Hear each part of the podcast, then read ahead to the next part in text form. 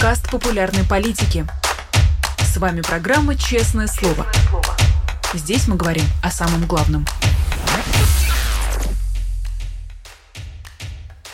17 часов и 5 минут московское время. Всем здравствуйте. Вы смотрите YouTube канал «Популярная политика», программу «Честное слово». Меня зовут Нина Русибашвили. Я рада приветствовать всех, кто с нами здесь сейчас присутствует на прямом эфире. Настоящий праздник на популярной политике. С утра Марк Фегин, далее программа ГКЧП. А сейчас «Честное слово» с политологом, политехнологом Абасом Галямовым, который еще до начала ожидало почти тысячи человек. Друзья, не забывайте, пожалуйста, ставить лайки. Абас, добрый день. Здравствуйте. Вы понимаете, что с Кадыровым? А нет, конечно, не но. Очень мало кто из тех, кто, так сказать, говорит об, этом публично, э, что-то понимает в этой связи, а, в связи с Кадыровым. Потому что ну, это же крайне закрытая э, система, там, где а, ну, то есть она, она в высшей степени персонифицирована и не институционализирована. Ты можешь анализировать э, поведение институтов, потому что институты оставляют э, следы в виде каких-то формальных решений, а, каких-то правовых актов, а, юридически значимых, обязывающих э, значит, там, решений документов.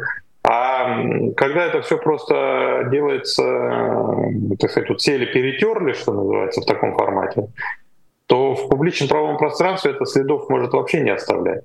И поэтому ситуация в Чечне, ну, можно так по каким-то косвенным признакам догадываться, строить какие-то версии, а, вот, но уверенно сказать, что вот я понимаю, что там происходит, но э, я не могу.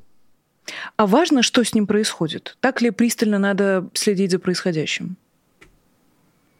Ну, знаете, поскольку система в целом э, слабеет, и, как говорят, э, любая цепь оказывается лишь настолько крепкой, насколько крепко и его самое слабое звено, ее слаб, самое слабое звено, э, то да, конечно, то, что происходит в Чечне, представляет из себя определенный интерес, потому что Чечня, очевидно, это одно из самых слабых звеньев э, путинской России.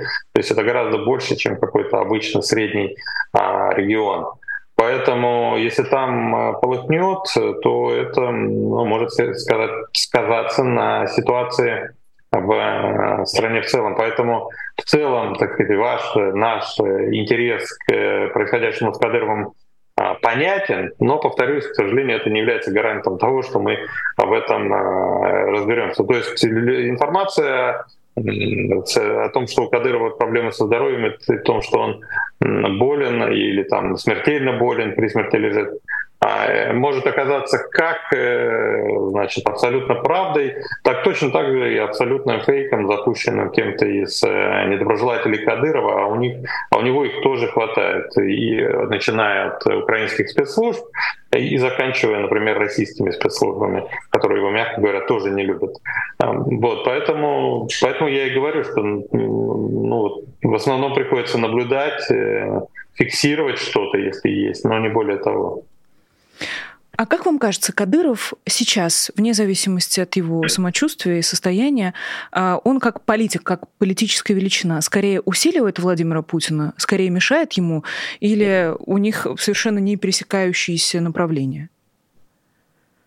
А, ну нет, поскольку это часть России, причем самая слабая часть России, самое слабое звено путинской системы, как я сказал, а, конечно, они пересекаются в очень заметной степени. И влияние Кадырова, оно такое, знаете, в разные моменты оно диаметрально противоположное может быть. В какие-то моменты, когда он, условно говоря, арестовывает федерального судью а, и, и там родственников федерального судьи, а, значит, э, ну в этой ситуации и, и, или когда он там разборки устраивает э, в Москве, похищает бизнесменов, да, вот в таких ситуациях, конечно, он ослабляет Путина. А в э, какие-то моменты, э, значит, вот как сейчас, наверное, все-таки больше а, усиливает. Ну, то есть а, есть, хотя, конечно, знаете, сейчас это усиление очень такое условное, небольшое. То есть, понимаете, с кадыровцев благодаря ВСУ за эти полтора года основательно пооблетела вот вся эта их мишура, которая на них э, долгие годы а, была, так сказать, надета. А, и сейчас они уже не воспринимаются как что-то такое, знаете, там сверхсерьезное. Ну, сначала ВСУ, а потом еще конфликт э, с Пригожиным, да, когда, а, значит, они пытались сначала стрелку забить Пригожину, а когда вагнеровцы им начали отвечать, они все тут же рассосались, э, вот, и как они поехали в Ростов и так и не доехали. Ну, то есть вот эти две истории, значит, э, с ВСУ и с пригожинцами, они показали, что э, кадыровцы не вовсе не являются так сказать, такими уж крутыми вояками, какими они до этого представлялись. Потому что долгие годы они казались россиянам, а, так сказать, самыми страшными э, вот, э, вооруженными людьми в мире. А теперь стало понятно, что у них пугать мирных обывателей получается гораздо лучше, чем воевать с вооруженным и обученным противником. И, и в этом смысле они, конечно, уже, ну то есть все равно, конечно, у Путина есть Кадыров, который, так сказать, есть, если что, там а, где-то что-то там своих кадыровцев задействует.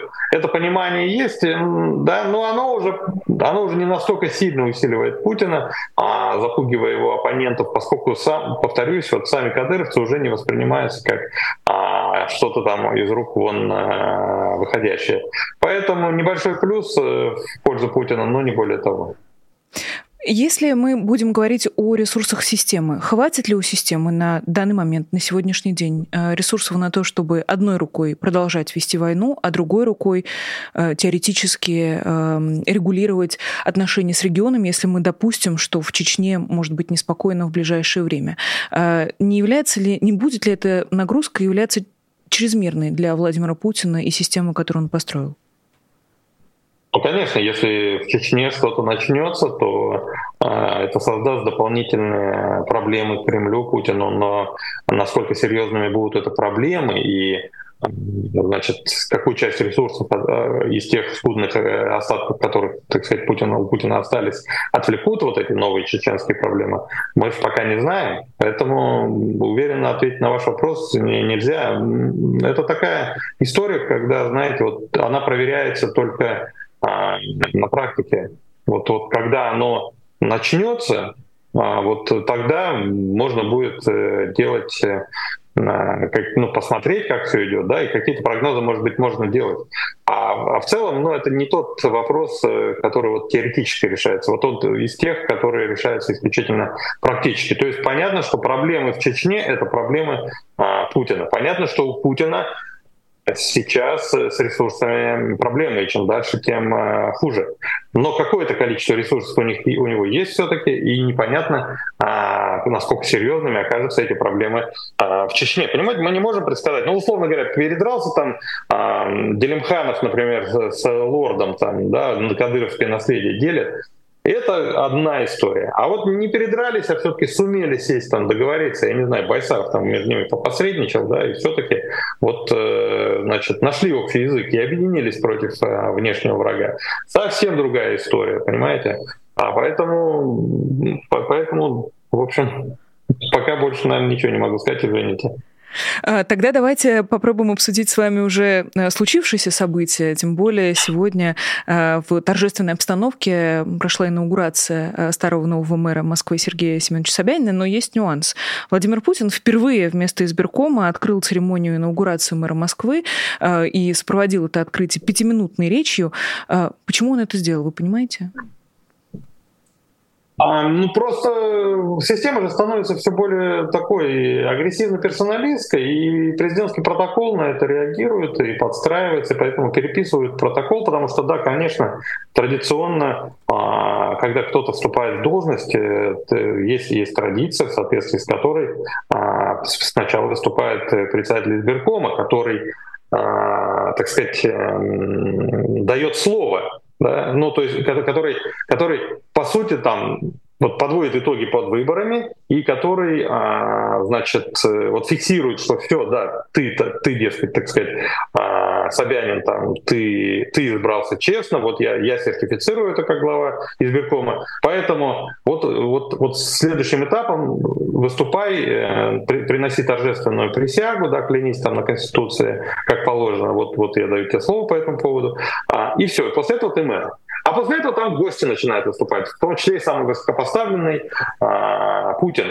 Но в конце концов, кто такой сейчас председатель избиркома? Все же знают, как выборы делаются, да? Вот раньше еще система пыталась изображать э, из себя якобы там, ну, какие-то приличия блюсти, да? Якобы избирком — это независимая а, от исполнительной власти а, вертикаль, вертикаль избиркомовская, и поэтому, ну, так сказать, все-таки они, они главные. А теперь уже даже не пытаются это изображать. Все знают, что избиркомы — это система, подчиненная исполнительной власти, подчиненная Кремлю, и, и поэтому с чего вдруг подчиненному давать слово перед хозяином, так сказать, да?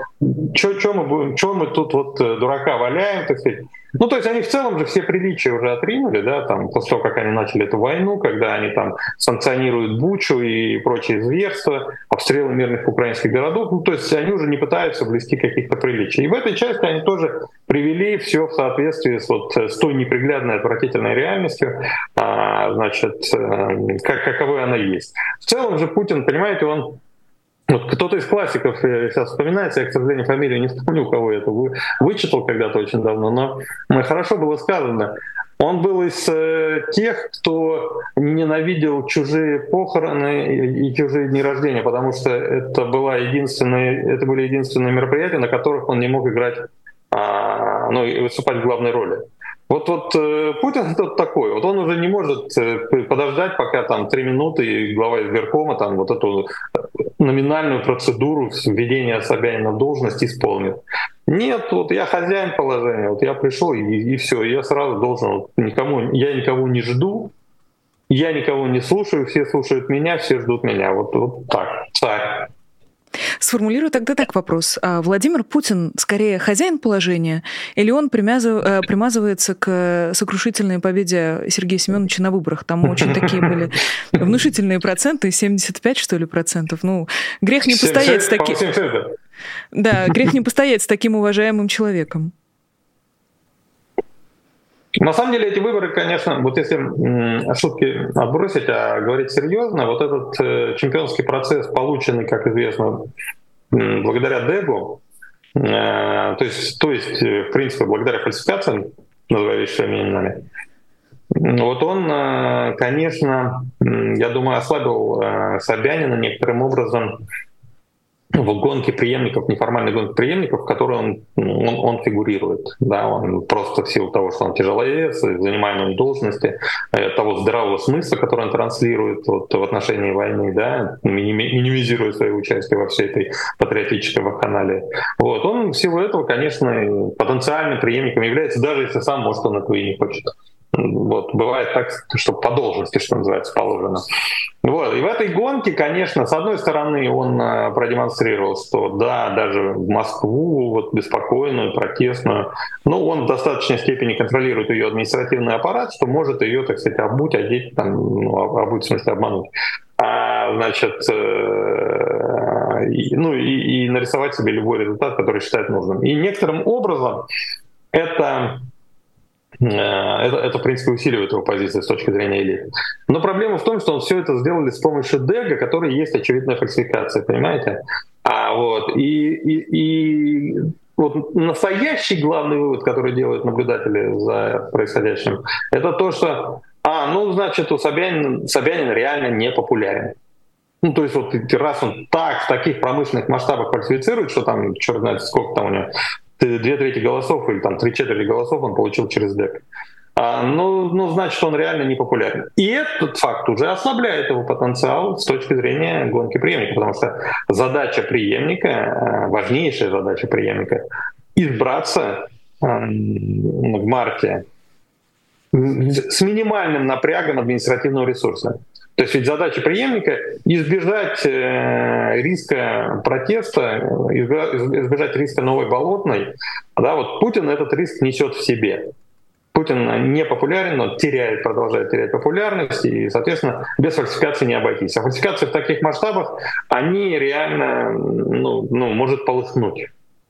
Вот. Особенно если, представляете, что-то наложится из э, тех вещей, которые мы наблюдали в последнее время, например, мятеж Пригожина какой-то, что-то очередное похожее, да, там с фронта какие-то части бунтуются, например, и двинутся в сторону Москвы. Пригожин дорогу уже протоптал.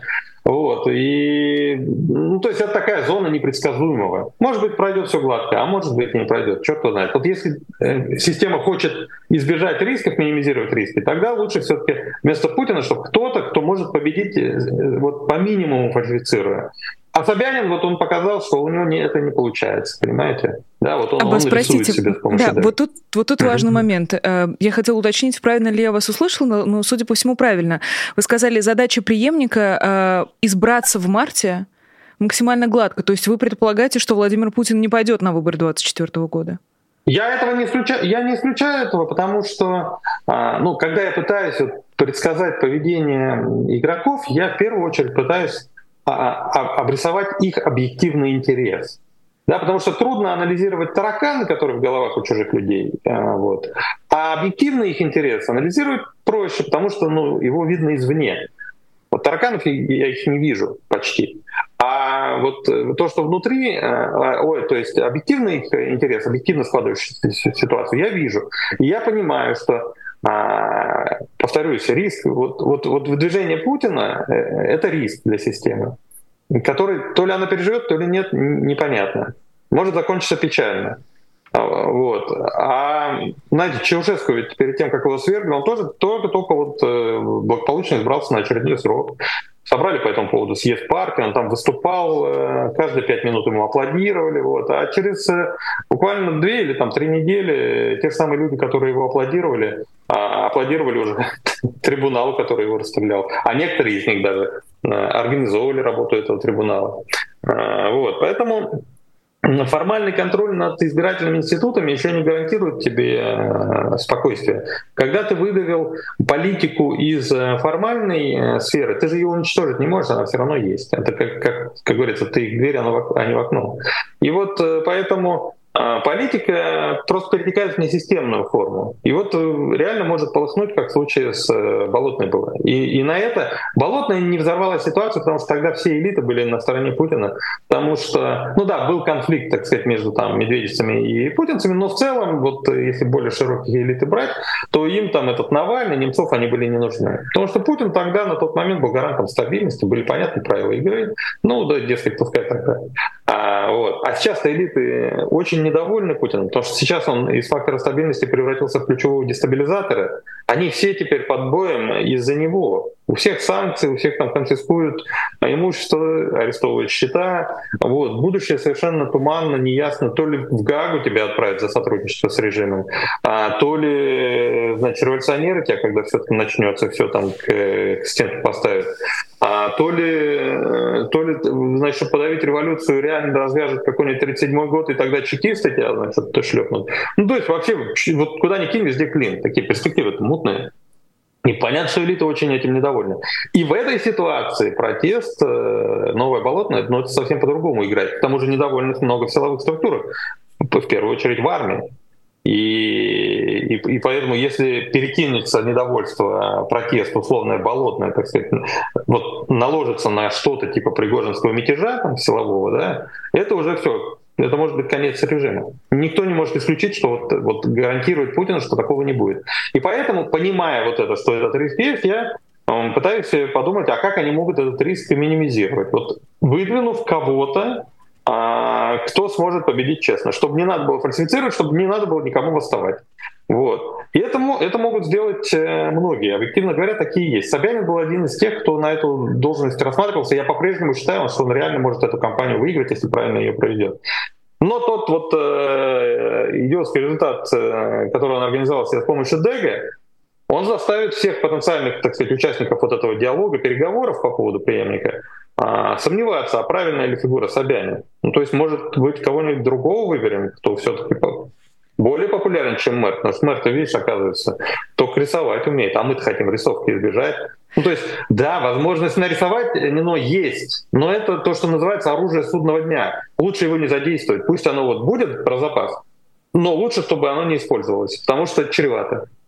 Тогда из тех, кто переизбрался успешно э, на хотел сказать на прошлых выходных, но, по-моему, это уже сильно раньше было, еще неделю назад на этих выборах. Кого вы тогда видите подходящим для этой гонки преемников? Был ли кто-то из тех, кто переизбрался и переизбрался э, в результате честного голосования, кто мог бы подойти на роль теоретически Путина-заменителя на выборах 2024? Есть вообще такая фигура? Эти выборы родили такого кандидата? Нет. А нет, это же региональные муниципальные выборы были. А в России губернатор это пустышка, ну вот если не брать Кадырова и Собянина, которых мы обсуждаем, то даже Беглов, в общем-то. Питер, родной город, так сказать, там связи с питерскими, да, все. Все равно это все уже так, э, пустышки. То есть эта фигура э, должна быть э, федеральной. Есть э, человек, который занимает сейчас формально губернаторскую должность Тюмень, э, который реальный кандидат в преемники, но он не, не, не потому, что он губернатор, да, а скорее вопреки этому. То есть потому что он слишком долго был близок к Путину, все это знают, он слишком долго а, значит, и, и слишком сильно он интегрирован в целом российский истеблишмент, а, вот, и поэтому все ждут, что значит, он окажется одним из э, кандидатов в преемники. И поэтому слухами постоянно полнится весь аппарат, все элиты постоянно муссируют слухи о том, что вот-вот сейчас Дюмина, а, значит, назначат, э, ну, то, то прочили его на, на место Шойгу, но я в это не верил. Это, э, это, это верный способ убить преемника, назначить его сейчас на место Шойгу, чтобы ну, брать на себя ответственность за поражение. Зачем? А, вот. Э, сейчас э, слухи ходят, что его на место Мантурова поставят вице-премьером. Вот это реалистичнее, конечно, выглядит. Вот. И это как раз показатель. Ну, то есть все элиты, которые эти слухи обсуждали, они понимают, что Дюмин как преемник, но он не должен стартовать с, с регионального уровня. Он должен быть фигурой федерального масштаба. Да, в анамнезе, так сказать, имею опыт руководства регионом, успешным, да, это можно как фактор а, раскручивать, э, но сам по себе губернатор, э, для дополнительной раскрутки, так сказать, использовать, да, но сам по себе э, губернатор это слишком легковесная сейчас фигура, чтобы а, там выискивать преемника. Поэтому нет, отвечая на ваш вопрос отрицательно. Есть такое ощущение, что раньше Владимира Путина очень раздражали все эти разговоры про преемников. Но если сейчас мы так открыто об этом говорим, может быть, вы можете хотя бы предположить, э, как Владимир Путин на все эти разговоры реагирует? Ну, смотрите, у меня нет никаких доказательств того, что с ним кто-то это обсуждает. У меня даже нет э, уверенности, что это обсуждается широко элитами, так сказать, между кланами. То есть я точно знаю, что это обсуждается внутри кланов со своими. Да, вот, ну, то есть э, Сечин там со своими, значит, э, а, там, Ковальчук со своими, вот. Но так, чтобы вот Сечин сел с Ковальчуком и начали это обсуждать, ну, нет, я не, я не слышал, не в курсе. Может быть. Вот э, была посиделка, когда с месяца назад у Дюмина был день рождения, там кусочек этой информации мелькал э, в СМИ о том, что они собрались на Сочи на яхте э, Кимченко, якобы все туда съехались. А, ну и говорили, что якобы вот это важная такая история.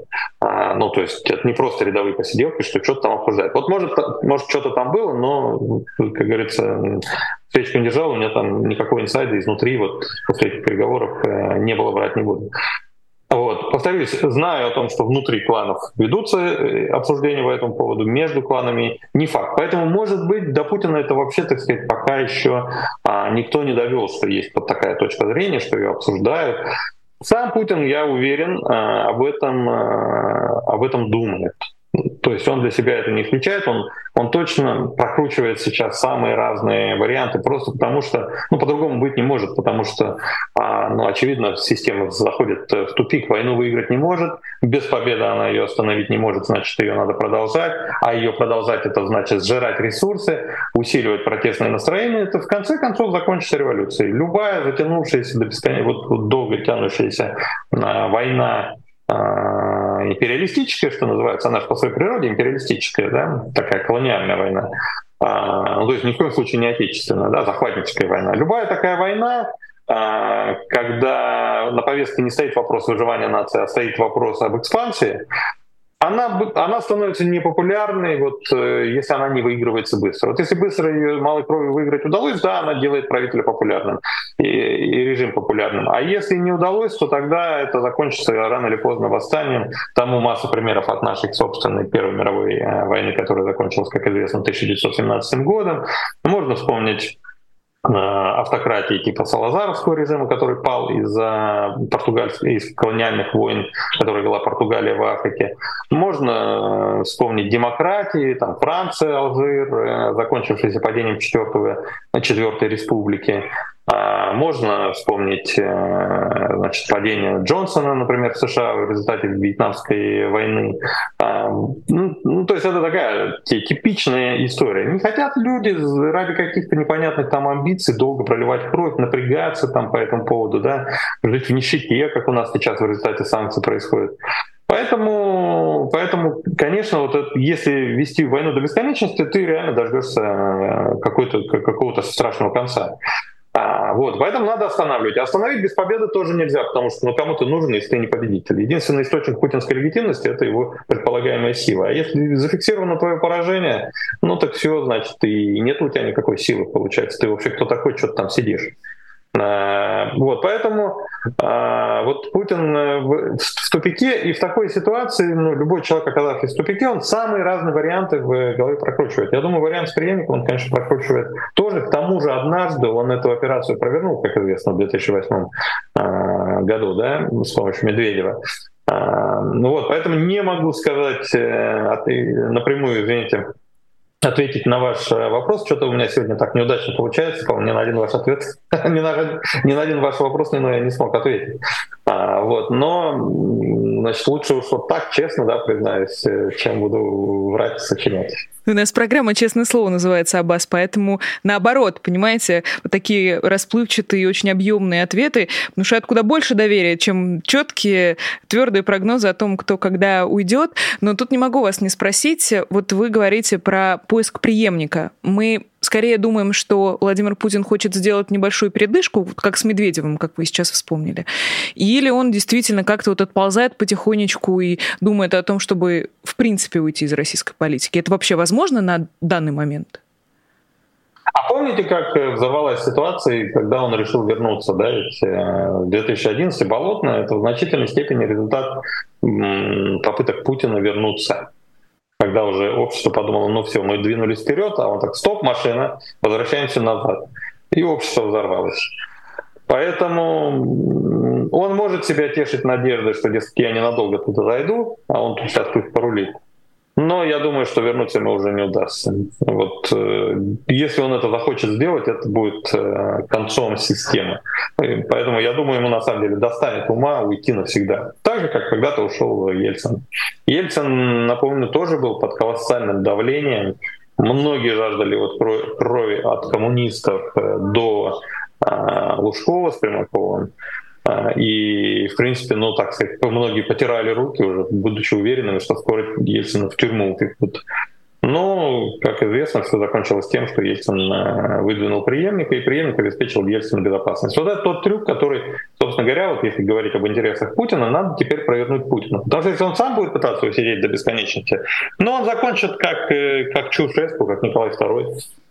Вот, поэтому, если уж он хочет значит, своей смертью умереть в своей кровати, ну тогда лучше передоверить э, вопрос своей безопасности преемнику. Понимаете, войну надо прекращать. Все, вот система, продолжая воевать до бесконечности, она, она себя доведет до ручки. Путин не может прекратить эту войну. А, ну, значит, должен быть кто-то другой, не Путин. Я думаю, элиты это понимают, и я надеюсь, что они все-таки вот в оставшееся до, до а, значит, декабря время, когда вот выдвижение должно происходить в декабре, да, ну там крайний срок это начало января. А вот за это время все-таки они его убедят, и он кого-то там а, более-менее нормального на, найдет. То есть если это не будет какой-нибудь а, упырь типа Патрушева, а кто-то вменяемый типа Собянина там, или Козыка, или там Набиулиной, вот, или Мишустина, ну, э, вот э, такой человек, он реально может выиграть выборы, если правильную кампанию проведет. А, реально может выиграть э, выборы без особых фальсификаций, соответственно, не будет угрозы взрыва. Ну и дальше, опять же, он является приемлемым партнером, в отличие от Путина является приемлемым партнером по переговорам для Зеленского, для Запада, ну и, соответственно, получит возможность вот останавливать войну, торговаться, так сказать, там, ну, что-то отдавать, конечно, без этого нельзя, война фактически проиграна. А, вот, поэтому как-то так. Вопрос из чата. Аркадий вас спрашивает, точнее просит прокомментировать слова Явлинского. В Новгороде явка 20% против 24% в 2018 году. Большинство граждан не стремятся к изменениям даже при благоприятных условиях. Согласны с этим? Знаете, я кое-что о Новгороде знаю, конечно. Вот, э, да, я кое-кого там из яблочных кандидатов даже помню, ну, так знаю, видел, наблюдал. А, но, честно говоря, я не, ну, я не очень понимаю логику Явлинского.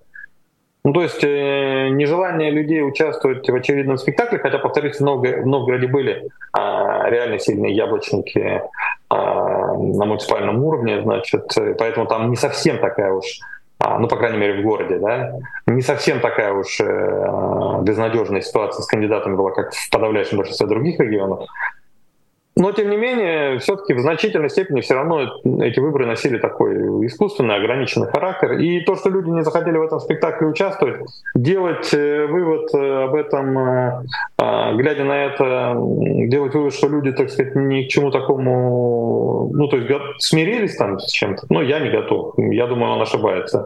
Затишье же вся перед бурей случается. Вот, вот как раз люди, когда они не хотят участвовать в системной политике, потому что в ней разочаровались, вовсе не не значит, что они удовлетворены статус-кво. Может быть, они уже просто настолько а, разочаровались в системе, что готовы поддержать любую несистемную историю. Кстати, та серьезная поддержка, я повторюсь, я видел а, опросы общественного мнения а, по поводу Пригожинского мятежа, которые были проведены, ну там фокус-группы, которые были проведены сразу по итогам этого мятежа. Очень серьезную поддержку Пригожин, в принципе, получил. Ну так, не, не, не то что поддержку, ну да, симпатии он получил. При том, что к самому к нему относились люди без особых симпатий. Все равно уголовник, э, такой злодей очевидный. Вот, поэтому не очень к нему, вернее, плохо к нему, но в целом вот то, что он делает, хорошо на зло системе, так сказать. И поэтому ну, неожиданно высокая поддержка у Пригожинского мятежа оказалась э, вот в, по крайней мере, в городах. Причем даже не в Москве, а в региональных столицах. И э, вот, вот я это к тому, что ну, люди на самом деле уже готовы поддерживать несистемные вещи. Да? Так что, наверное, нет, я не соглашусь с Юргенским. А, продолжим про российскую политику. Экс-глава Роскосмоса может стать сенатором от аннексированной Запорожской области. Об этом рассказывают источники коммерсанта и ведомостей. И как минимум потому, что Дмитрий Рогозин был фигурой довольно а, значимой и заметной. Не могу вас не спросить, а, есть ли в этом, не знаю, какой-нибудь политический смысл глубокий, или просто человека мотает из страны в сторону, то он в окопе, то он в Совете Федерации, то он в Роскосмосе. Что вообще происходит с Рогозиным, и важно ли нам знать, что с ним происходит? Ну, он очень амбициозный человек, и нынешняя вот ситуация, когда он не, не при делах, а, ну, а, она его, конечно, не устраивает. И поэтому вот он себе нашел э, такую синекуру, да, дескать, прорвут сейчас э, а, Совет Федерации, а там, поскольку я такой яркий, публичный, значит, вот, я это болото там а, расшевелю. Может быть, ну, он, он, он, повторюсь, очень амбициозен, и поэтому вполне возможно, что он и бабу Валю надеется подсидеть, она, так сказать, уже старенькая, не тянет, да и вообще новые лица нужны. А, вот, поэтому я думаю, он себе такое занятие придумал. Ну, а поскольку а, Путин-то в целом к нему относится неплохо, и, ну и Кремль решил, ну то есть Пригожин пришел, попросился, можно вот я вот так Федерации. Ну, в Кремле думают, ну ладно, все равно кого-то надо отправлять в Федерации от этого региона. Ну, бог с ним, э, пусть, пусть будет э, Рогозин, да, вот э, Путин одобрит такое, в общем-то. Поэтому, я думаю, вот как-то так получилось. То есть Кремль ничего особенно от этого не ждет, но Пригожин, наде... Ой, извините, Рогозин надеется, что он там, значит, сейчас разовьет бурную деятельность, ну, действительно, в Совете Федерации подавляющее большинство его членов это откровенные такие а, унылые мухоморы, и на их фоне Рогозин, он такой, ну, такая яркая бледная поганка, знаете, вот, яркая бледная, это смешно получилось.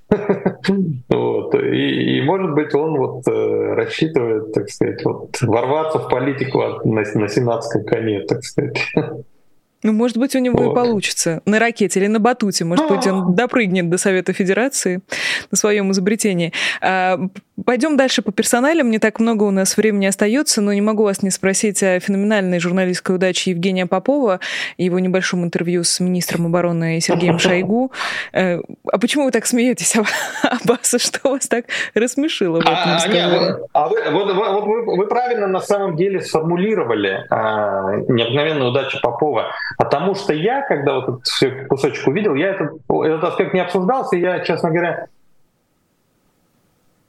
Продолжаем. Это, этот аспект, э, да, этот аспект не обсуждался, и я, честно говоря, тоже об этом даже писать не стал, я о других аспектах писал. Но в целом, а, вообще в значительной степени это вина Попова. Вот он, э, он вот, ну, он такой развязанный, он себя такой звездой, видимо, мнит, да, что он вот в таком неформатном, ну, то есть, понимаете, это Шойгу, этот министр, он привык, что его все облизывают, значит, да, вот. Есть вопрос надо формулировать, когда ты с таким человеком общаешься, к тому же не профессионалом, так, не мастером художественного слова, так сказать, да, а, вот, ну надо формулировать так, э, ну более, как он привык, там, Сергей Кужугетович, как вы думаете, победим ли мы в конце, э, в конце концов? Ну да, и тот нормально ответит. А, а этот такой, победим, одним словом, да, и, и, и Шойгу, вот это вот и случилось, понимаете? Это, э, это отчасти, там есть и другие причины вот его неудачного ответа, но отчасти а, это просто вот этот э, Попов подставил. И когда вы сказали вот про невероятную журналистскую удачу, я вот стал смеяться, потому что некоторым образом это удача. Если задача журналиста считать, э, так сказать, обескуражить спикера, а, а для нормального журналиста это, строго говоря, задача, да, то есть это с точки зрения вот нормальной, качественной западной журналистики, в принципе, это удача. Так задать вопрос, чтобы твой вот, министр там, обалдел да, и выглядел беспомощно. Это, это хорошо, вот так и надо делать. Это вот англосаксонская журналистская традиция, она такая. Вот. Э, но с точки зрения нашей, нашей российской журналистской традиции, я уж не знаю, дали Попу подзатыльник, надавали ему там за это или нет, но вполне возможно. еле себя сдерживаю от того, чтобы не пошутить, в какому месту дали Попову. А, тогда попробую вас обескуражить. А вас в оставшиеся три минуты учителя должны рассказать об абсолютной объективности российских выборов на занятиях курса разговора о важном 30 сентября, посвященных 30-летию Центральной избирательной комиссии России. А, в младших классах также проведут выборы президента сказочной страны, на которых кандидатами будут Карабас-Барабас, Баба Яга, Лиса Алиса, и даже, кажется, там была Золушка бабушка, вы понимаете, зачем это детям? Или зачем это цику? Или зачем это учителям? Нет, Детям это вообще, конечно, по барабану. И никакого результата этой системе не принесет. Как пионеры и комсомол не спасли Советский Союз э, от э, его смерти, значит, в высшей степени естественной. И путинскую Россию это тоже не спасет.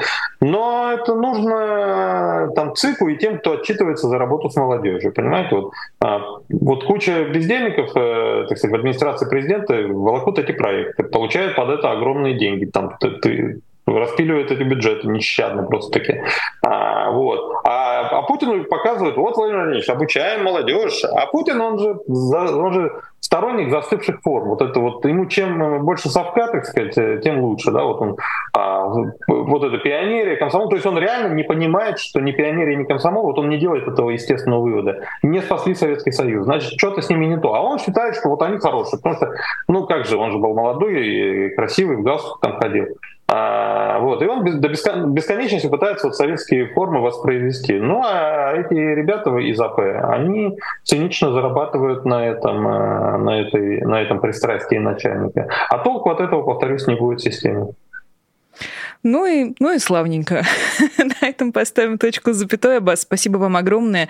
Аббас э, Галямов, политолог, спасибо. политтехнолог, был гостем программы «Честное слово». Большое спасибо всем, кто нас смотрел и слушал. Не забудьте, пожалуйста, поставить лайк и подписаться, если вдруг вы этого еще не сделали. Спасибо огромное Елене Дитрих, которая продолжает славную традицию присылать нам сообщения через суперчат и всякие разные гифки. В частности, сегодня это гифка с грушей, которая говорит нам спасибо. А я скажу спасибо не только Елене Дитрих, но и нашим замечательным патронам. И, кстати, вдруг, если вы хотите поддержать э, выход новых выпусков, как об этом написано у нас и у вас на экране, вы можете подписаться на наш Patreon. Большое спасибо всем, кто уже это сделал. Меня зовут Нинора Сибашвили. Мы увидимся с вами уже завтра в 17 часов в традиционном честном слове, а для тех, кто подписан на популярную политику, не секрет, что у нас теперь есть еще и утренние выпуски честного слова, поэтому вы можете проводить с нами целый день. И это будет здорово. До встречи, дорогие друзья. Всего доброго и пока. Вы слушали подкаст «Популярные политики». Мы выходим на Apple Podcast, Google Podcast, Spotify и SoundCloud. А еще подписывайтесь на наш канал в YouTube.